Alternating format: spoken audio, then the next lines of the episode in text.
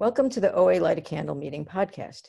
Visit our website at oalaig.org, where you will find several speaker feeds with over 800 speaker files, forms for ordering CDs for these speakers, and a place to donate to keep this special service active.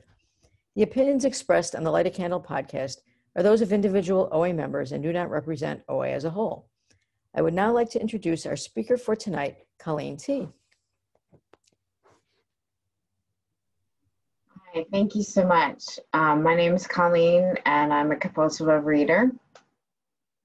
And thank you, Andrea, for asking me to be of service tonight. It really is an honor. Um, and it's good to see a lot of familiar faces, um, although I miss seeing you all in person. Um, you know, it's, it's interesting. I was thinking about, um, we were kind of talking before the meeting about things that we're grateful for, like toilet paper, and that we're not, there's no massive rushes at the grocery stores or something, or empty shelves of toilet paper anymore. Um, and how this year is really sort of, for me, um, I would say that my my life of um, of recovery has been very much the degree to which I can measure the number of things that I'm grateful for that in some cases I never thought I would be grateful for, or even just things that I just constantly took for granted, you know. Um, and because my eyes are opened and I can see that, you know. Um, so to to give you an idea. So my abstinence date is august 4th 2002 so i've been abstinent about 18 and a half years. My top weight that i know was 311 pounds. So i'm maintaining about 165 pound weight loss for probably 15 years or something like that. Um, and i do have i'm going to share um, a picture. Let's see here. Here we go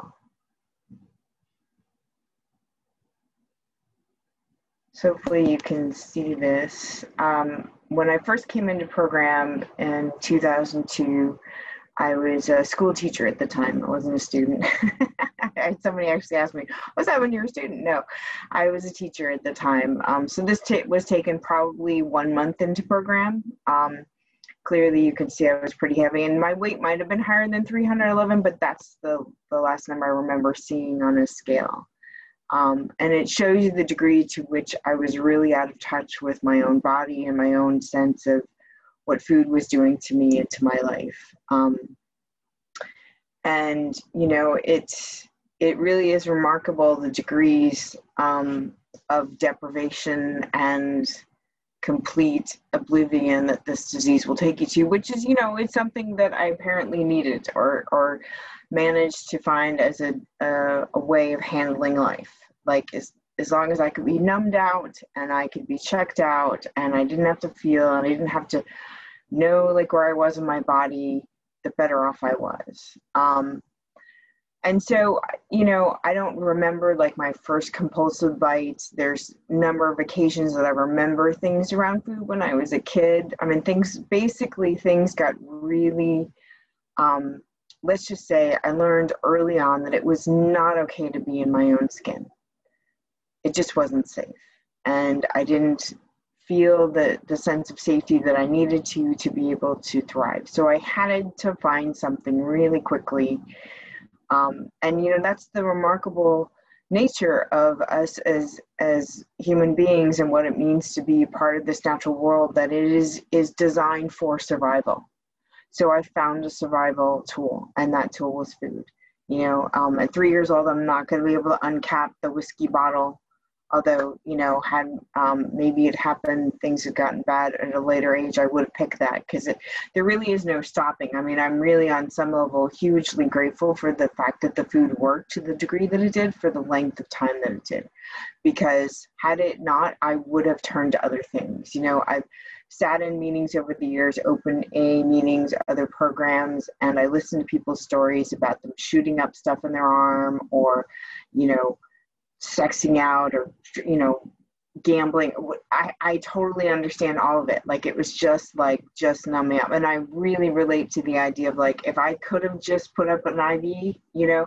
I remember there was a joke going around at one point as a teacher like would we like um, you know, one of the things that would be really nice to have as a teacher is like an IV line of caffeine in the in the teacher's room or something like that. And I was like, yeah, except I'd want it full of sugar and everything else. Like, you know, if that would have been a faster way, um, I, I would have done it. If it would it would have been a possible way. Um, and so my degree, my disease brought me to a place of um, you know, mockery um, in the public eye. It brought me to a place of embarrassment and shame.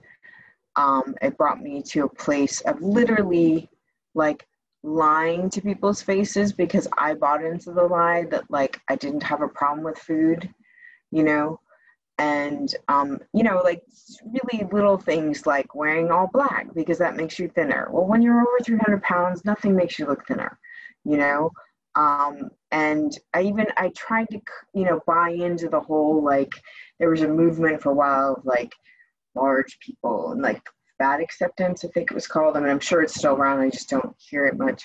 Um, and I, I tried it. Like i bought a book called living large and loving it and i didn't love it you know? Um, and you know to a large extent my disease existed in such a way that it was a way of me um, both hurting myself and also just not having to feel like I really live life from like the neck up, you know, and um, it just was, you know, I always think of, you know, I'm I'm like a lot of people, very sensitive. I have lots of feelings, of lots of big feelings. Um, in abstinence, I've learned you can have multiple feelings that are completely opposing all at the same time. like, it's a wonder my head doesn't split in two sometimes. Like, how is this possible? And and the reality of it is is that feelings also create a physical experience. So there was this dual nature of like all this stuff going on in my head and feelings in my body. It was too much, too much, and I needed something to numb out. So that's what the food did for me. You know um, I mean, eating vast amounts of quantities, driving around from place to place to get my stash. You know, when I worked as a teacher, um, I worked every weekend because I was such a dutiful teacher. No, because it gave me a really good excuse to go to all this place, get my huge staff of stuff, you know, close off myself in my classroom and like sit and do this while I graded papers. In fact, I remember early on in abstinence, I was grading papers one day after school and I thought something feels strange. And I thought, oh, because I'm just grading papers, I'm not also doing this at the same time. You know, like it was like my hand was like, what am I supposed to do? You know? So when I when I first came in, I um you know, I, I wasn't too sure about this whole thing. You know, I went to a meeting at the suggestion actually of a therapist that I was seeing at the time. She thought I might like the group thing um, because I'd been in this one. I mean, I tried numerous things over the course of the years. Um, you know, talking to different dietitians. I was in certain like nutrition groups. I remember there was this one in high school. I just laughed because this this guy, he was actually a very attractive looking guy. Not like most of the dietitians I had come across were these. Honestly, I just thought it was like a, a the, the biggest irony in the world. They were always these very thin women. And I was like, and I look at them and go, okay, listen, I know I'm only 15, but like, I somehow don't think you know anything about what you're talking about with food because I get the feeling you'd eat like a bird and you'd be full. Like, I just was like, and I'm not going to tell you anything. Um, so I would just lie to them, you know, and then find my way out of there or whatever. And, um, I was never bold enough to try any diet groups or any, you know, I was in Weight Watchers. My mom brought me in when I was a kid and I was 10. So, of course, I hated that because there are all these old people there, um, meaning they were probably over 20. But, um, you know, there was, it was mostly because my mother was forcing me to, and I was supposed to eat other things, and I didn't like that idea. So, um, but I remember um, this dietitian said something about like, listen to your body, you know, your body wants broccoli, you know, and it wants salad and it wants, and I remember thinking, no, my body wants like fried chicken and cookie dough and ice cream and cake and all this stuff. And, um, well, that's what my head wanted, Like I had no clue what my body wanted, you know, like, and I still don't know, you know, like, um, I remember one of the sponsors I had early on talked about like the gas gauge that lets you know when you're full. Like, she's like, sweetheart, that was that was broken in me, and she's like, maybe one day it'll be restored, but I'm not sitting around waiting for that. So for that reason, like I weigh and measure food. I mean, you know, when I think about that for, you know, um, probably 17 and a half years now, because I didn't start weighing and measuring my food right away. That started a year into abstinence. Um, I have weighed out like three ounces, four ounces of chicken or five ounces of fish or something. you know, you think by now, like, I know how much that is, but I can tell you the number of times that I've weighed out and went, how is that possibly four ounces of anything? Like, that's just not, that's just too small. How is that, you know? So I have to do those kind of things to keep myself in check because, you know, maybe one day that gauge will be fixed, but so far, no. So, um, anyways, I, I clearly couldn't listen to my body because the only thing, my head was so loud. How could I listen to my body? And how could I listen to something I couldn't stand and I didn't want to be in? So um, when I came in, um, I had been in this this program or whatever that was about connecting food and emotions, which I also didn't really make much of a connection to. I remember this one dietitian um, when I I never realized how many dietitians I'd gone to. I think that was like my parents' solution. Like we'll send her to the, you know, the health plan gets a dietitian covered or whatever. So um, so, you know, she had said something like, "Do you think you eat over feelings?" And I was like, "No." And I mean, I really didn't. Like, I didn't. I didn't know I had any feelings. Well, no, I had two. I had hungry and I had fine. And I'm not kidding you. Like early on in abstinence, I I got one of those like face charts that I think therapists have in their office that say like have different faces for different emotions. Because I th- I really didn't know what emotions I was having. I really just was like I'm uncomfortable, you know um, especially as I got abstinent because it was like now all of a sudden I was re having feelings in my body and I wasn't eating over them. So, you know, I've always heard people say in program, like, well, at least you're abstinent because you're feeling, you know. And I thought, is that supposed to be a consolation? Because it wasn't one. But um, I remember seeing the, the chart and like, okay, that's, you know, frustration, that's anger. I mean, the big ones I, I knew, although I didn't actually get angry. I, I thought I don't get angry. Um, because nice girls don't get angry. No, actually, I just don't allow myself to. Now I do because I have healthy forms of expressing that anger. But um, yeah, I use sarcasm. That was what I used to call the nice girl's anger. I was so sarcastic, it wasn't even funny. Um, but I remember looking at that chart going, it's really funny. Hungry's not on there because whenever I was in a therapist's office or something, and they'd say, "How do you feel?" my first thought was hungry. You know, of course, I didn't say that, but like I didn't realize like how much I circumvented everything, and my mind will still do that. Like it will go to hung if and I and I've learned to just be like, okay, wait a minute, because first of all, I just finished eating breakfast. So the fact, the idea that I'm hungry, like physically hungry, is probably not true. The reality is probably I'm having feelings. So, what I learned to do over the years in recovery, as I worked the steps and as I stayed abstinent, as I rid myself, well, I didn't rid myself, I acknowledged, um, I admitted my alcoholic foods. I put those on my abstinence, and then one day at a time, by God's grace, I'm not called to eat those. And, um, but like what I realize is that if that thought of that food pops in my head, or um, more so as I got further on in program, the disease in my head wouldn't say something like, let's have chocolate cake, because I'd be like, that's really funny. No. Um, but it will be like, oh, do, you know, like, do our thighs feel heavy? Like, oh, how do we look in the mirror? Like, it'll, it'll do something about my body. Um, and, you know, what I've learned is like, oh, okay, I'm probably having feelings. So, because my brain is wired, it pops up as like a food thought, or mm, I don't want to eat what I plan to eat, or, you know, how much is this? And the way the weight of this the measurement of this you know like it'll spin about something because that's more familiar or and some of them may be more comfortable. And you know it's funny something my sponsor said to me i don't know sometime in the last couple years. She said you know what? Sometimes maybe that's okay you know?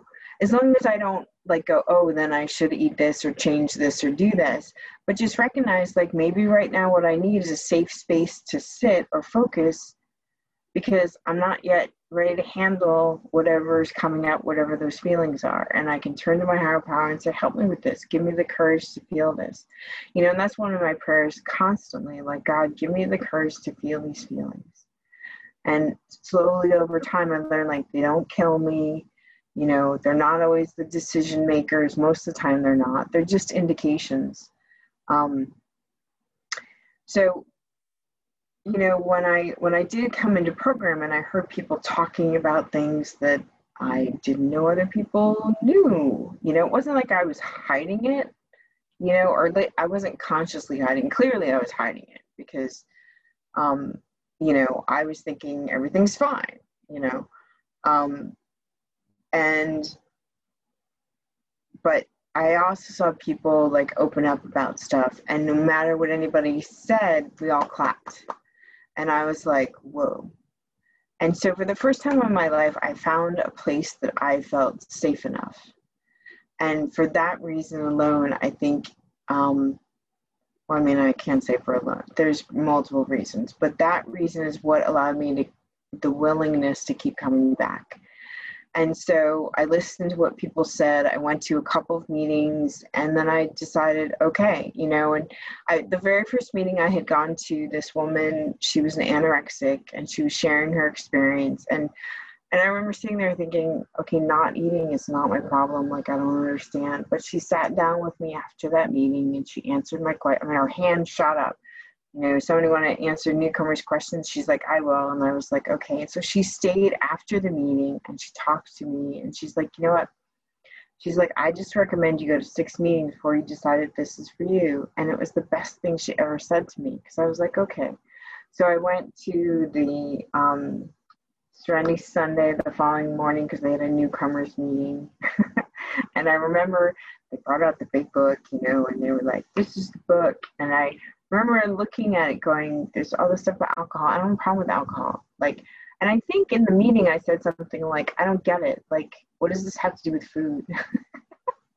and the funny thing is, I have no idea what the person said to me, but um, I, it doesn't matter. Like, I was, I was looking for a reason to be like, man, this doesn't make any sense. And then the third meeting I went to was actually that same night. It was a Sunday night in the Valley, um, at the San Fernando Valley and they had the steps on the wall and i saw god in like every single one of the steps and i was like huh that's interesting. I mean i really didn't know anything about 12 steps and i didn't know it was a spiritual program. I didn't know this whole idea of god or higher power had anything to do with it and that was something that had always been a part of my life. I was raised in a formal religion but I had learned early on because I, you know, some of the consequences of being a fat kid growing up, like I didn't went through periods of not having any friends and stuff. And so the idea of there being some sort of God that I could consider a friend had been really helpful to me. Now, mind you, I did not include God in anything having to do with my food or my body because I figured that was not stuff God was concerned about. God was concerned about things like world hunger and clearly that hadn't been solved. So God was busy. But I did feel a sense of like it was something I could turn to somehow. And I'd spent many years, you know, praying and, you know, but my prayers were things like, God, please, you know, I'd like at the end of a binge at the end of the night, I'd like touch my body everywhere and be like, okay, God, just make me skinny when I wake up. Like, I, you know, I was just like, just make this madness go away. Like, my body is the problem. And, um, so when I came in, so at that point, I was like, and I think that was another sort of clincher for me. And I was like, okay. And, you know, one of the things about me, my stubbornness, my diligence, whatever you want to call it, like when I make a decision, I make a decision, you know? And so I was like, okay, I'm going to do this. So I got a sponsor because you said to get a sponsor. We established an abstinence, you know, and I was going to a couple meetings a week, you know, and I was essentially kind of trying to do it on my own because she would say, call me whenever you need to. So I never called her because I didn't want to bother her. That doesn't work. So a couple months in, um, I was at a meeting and the speaker looked at me and I must have shared something and she's like, sweetheart, you're trying to do this on your own. And so she literally grabbed this other woman's hand and mine and said, work with her. And so this woman had me call her every morning. She said, You need to go at least three meetings a week. This is the sponsor, the second sponsor I had who who had the guts to say to me, You might want to look at this thing with sugar. Are you willing to go without it for 30 days? And I was like, Okay. Again, like the sky opened up or something, and there was this willingness, and I did. And at the end of the 30 days, I had sugar, and it felt like crap felt like complete crap. And I, I probably one of the first of many apologies that I made to my body. And I said, I'm so sorry. I had no idea what I was doing to you all this time.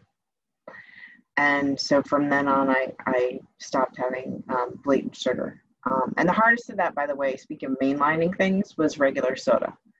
Uh, even though it wasn't a food, I just knew I couldn't rationalize drinking Pepsi all day long and and not eating like cake because I knew it did the same thing for me.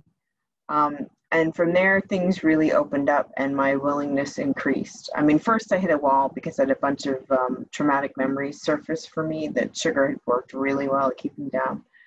So I kind of like hit a block, and you can eat lots of stuff even if it's not sugar. But within a couple of months, I just, I'm, you know, maybe I'm too practical for my own good, but I was like, this is Overeaters Anonymous, and I'm still carrying. I mean, I'd probably lost about 30 pounds, a lot of extra weight, and so I'm either doing this or I'm not doing it. So I made a, another decision, and that is very much for me what coincides what it says in the big book on page 58. It says, if you have decided you want what we have, then you are ready to take certain steps. So I've been doing some step work, some issues at service with the sponsor and I just basically sort of really recommitted myself, and that was just after a year of abstinence. And I went from reporting my food at the end of the day to another person to committing it ahead of time to my sponsor, getting on the scale once a week, weighing and measuring my food, upping my meetings, upping my service, really diving headfirst into my step work. And that's really what catapulted me much further into my recovery. Um, that is what enabled me to lose the rest of my weight. Um, and I didn't know how much would be. We never we never talked about that. It was just like this is what you do. You need to make sure moving this way on the scale, you know. Um, and then reaching a healthy body weight, it was like now I have nowhere to go. Like there was no goal to get to. There was no place. I was where I was supposed to be physically so now like really even more thank god at that point you know i was probably in my sixth or seventh step um, looking at these defects of character and that's that's a lot of what the continual work has been for me over the years and i still have those practices of praying and meditating every day and sponsoring people and being sponsored and doing my steps and getting to a certain number of meetings and um, like I said, committing my food ahead of time and getting on the scale once a week and doing all these things. And, and when I look at how much of my life, the, I would say the number of things that I handle, the gravity of feelings that I have, the places of vulnerability and um, just, I mean, life is hard sometimes you know, and it's also beautiful and it's frightening and it's exciting and to be able to feel all of those things and not break into and not die and not go crazy and, and all those things. And you know in and out of relationships mended um, relationships with my family learned how to create boundaries i always say i got boundaries in my life when i put boundaries around my food you know um, having conversations with people that I would always not want to have. Um, you know, I work now um, in the healthcare industry as a supervisor, and you know, I used to teach middle school, so um, I used to joke actually that we're all middle schoolers, just bigger size. But you know, like dealing with adults who bring their patterns and their ways of behavior with them into their work life you know, and being like, wow, I when I was dealing with a 12 year old, this made sense to me, but okay, you know, and meeting people where they are and learning how to balance having compassion without being um, enabling, you know, learning how to hold people to the standard. You know, like I think about when it comes to, you know, people in program that I learned to see them for um, who they truly are versus maybe how they were seeing themselves, you know.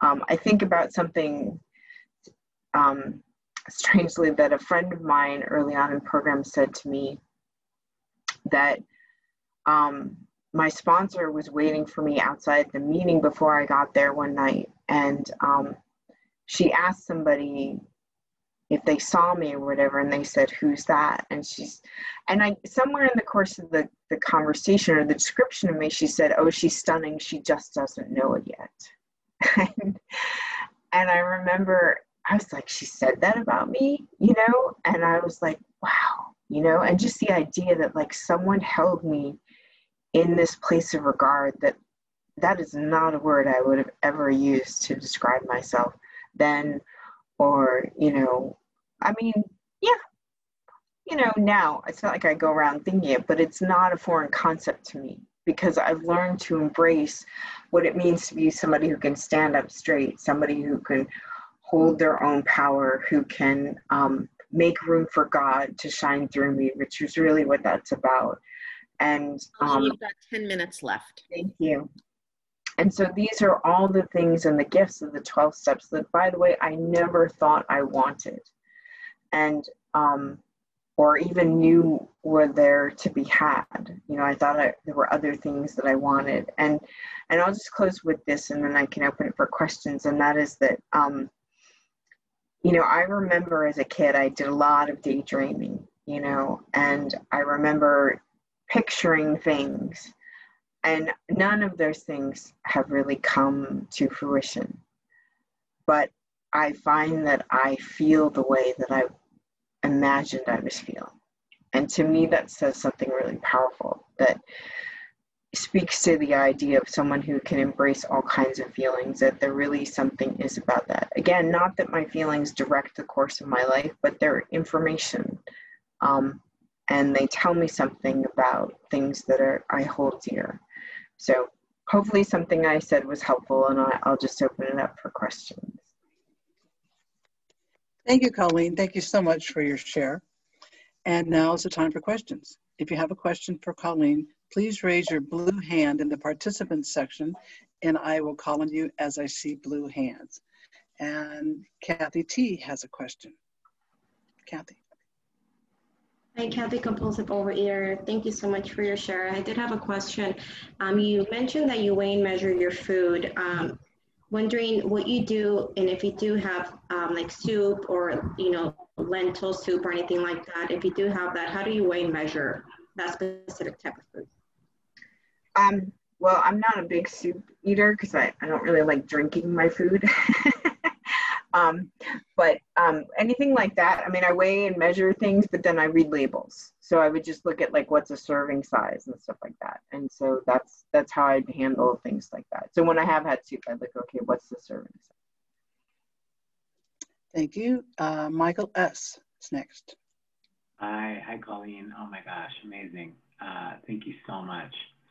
Um, I, wa- I was wondering about your relationship with your body now and if you ever encounter uh, any old, like old thinking, um, body dysmorphia, anything like that, would love to hear. Sure. Um, my relationship with my body now is is um, much much better. A lot of healing has happened there. Um, and sure, yeah, I still have moments where like i'm aware that like my perception of how what my body looks like is is a little off. So i i don't put a lot of stock in like oh yes that's true. Like it's and i i really notice that like when my head's in a certain place that like my my my perspective on myself is less than. So i just know like i it's really on some level like none of my business what i think about my body and i try and um i do an active role of gratitude you know like i'll just share this so I get on the scale every Saturday morning and I pray and meditate before I do that. And in my prayer, part of my prayer is I write a letter to God. And I and I always every Saturday I write I turn over my focus on the number on the scale and turn my eyes in gratitude for the functionality and um, the ability to be present in life that this body gives me. And so I'm consistently tr- like moving in the direction of that it's less about like sort of the um, what it looks like or what it's supposed to be, and just being in acceptance and gratitude for the gift of it is to be fully in this body. But it's an active thing that I do. Lucy, you're up. Hi, Colleen. Thank you so much. Um, I'd love to know how, on a daily basis, you work your conscious contact with God. And you mentioned before the meeting started about doing a daily 10th step at night and what t- around what time you do that? Time in the evening i do it or okay. So um around actions around my spiritual life. So um i mentioned i i do a daily prayer and meditation practice. Part of that is i write a letter to god and basically it's like turn i i start by saying thank you and thank you for the gift of abstinence, the opportunity to be of service today and then i will like turn over my food my weight my body image you know, um, things that I'm consistently like that are like niggling in my brain or whatever that I'm likely to get stuck on. Um, and then anything I know that might be happening or going on that day or things coming up, you know, like I, I know the holidays can be tricky and stuff. And so I turn that over, like all the stuff about the pandemic, like that I've been like writing as a way of turning that over. And then I, um, I do, um, have this sort of uh, yoga, yoga mantra that I do for a couple of minutes, and then I sit in meditation. Just means I sit in quietness, and then I have a scripture reading that I have. Um, not a scripture. Right now, I've been reading um, this uh, uh, Eastern poet. I can't think of his name. It doesn't matter. Um, and you know, and then throughout the course of the day, you know, I mean, I even have like a reminder on my calendar every day at 2:44 p.m I get this little thing on my calendar and it says, Hey, Colleen, I've got you on this one God, you know, mm-hmm. and sometimes it goes off right at that time. Sometimes it's, um, you know, a couple minutes lag or whatever. And, and like sometimes it's a surprise, sometimes it's not. Um, my 10 step, I don't do a full 10 step every night. I used to, I do one at least once a week, um, but I do a gratitude list every night. And it's one of the last things that I do at night because um, I try and think of it as a way, a good way of closing out my day. Um, but I would say certainly within the last couple of hours of my day, I do that. Thanks, Colleen. Jeffrey is next. Jeffrey, you had a question? You're, you're muted, Jeffrey. I can't hear you. Thank you, uh, Colleen, for a wonderful share. I have uh, 101 days of abstinence in, today. I'm grateful for my recovery. And I was struck by your, your weighing yourself every week. I have not, since I've come into the fellowship, used a scale or wanted to be on a scale because I wanted to, I want to resist the temptation to believe that I'm on a diet or that somehow that number is significant today when I've done that for decades. I don't, so I avoid that. And I'm wondering why you weigh yourself every week and what that information does it help you in your program to know? And do you go up and down emotionally if the number is off, or do, do you react to the number? Um, that's where I am today. And thank you again for a great lead. Oh, you're welcome. Thank you. Um, so yeah, I honestly the reason I get on the scale it's because my sponsor directed me to. That was the one thing she gave me this list years ago of things I had to do, and that was the one I went. Can I do that every two weeks? She's like, no, every week, and I said okay. So I've just continued it in my practice because um, it seems to work. Um, and you know, I don't have a lot of history of dieting or measuring things. Like I pretty much avoided scales most of my life, so I don't have a whole um, back and forth. Doesn't mean I love getting on the scale, but for me, it, it, keeps me in the, the reality of it. And I've learned that it's information, not ammunition. Um, and so sometimes I can get stuck or I'm thinking about the number, but I just turn that over and I just, I, the other thing is I turn the number over to my sponsor. So, you know, I, it's not like I hold on to it or anything, or I'm just keeping track of it. So it's just another thing to be transparent about. Um, and like I said in that that prayer, where I just asked God to help me focus not on the number, but on like the reality of what it means to be present in a body that's healthy. So those are things that I do to sort of counteract that. Thanks so much, Colleen. That's all the time we have for questions. I'll turn the meeting now back over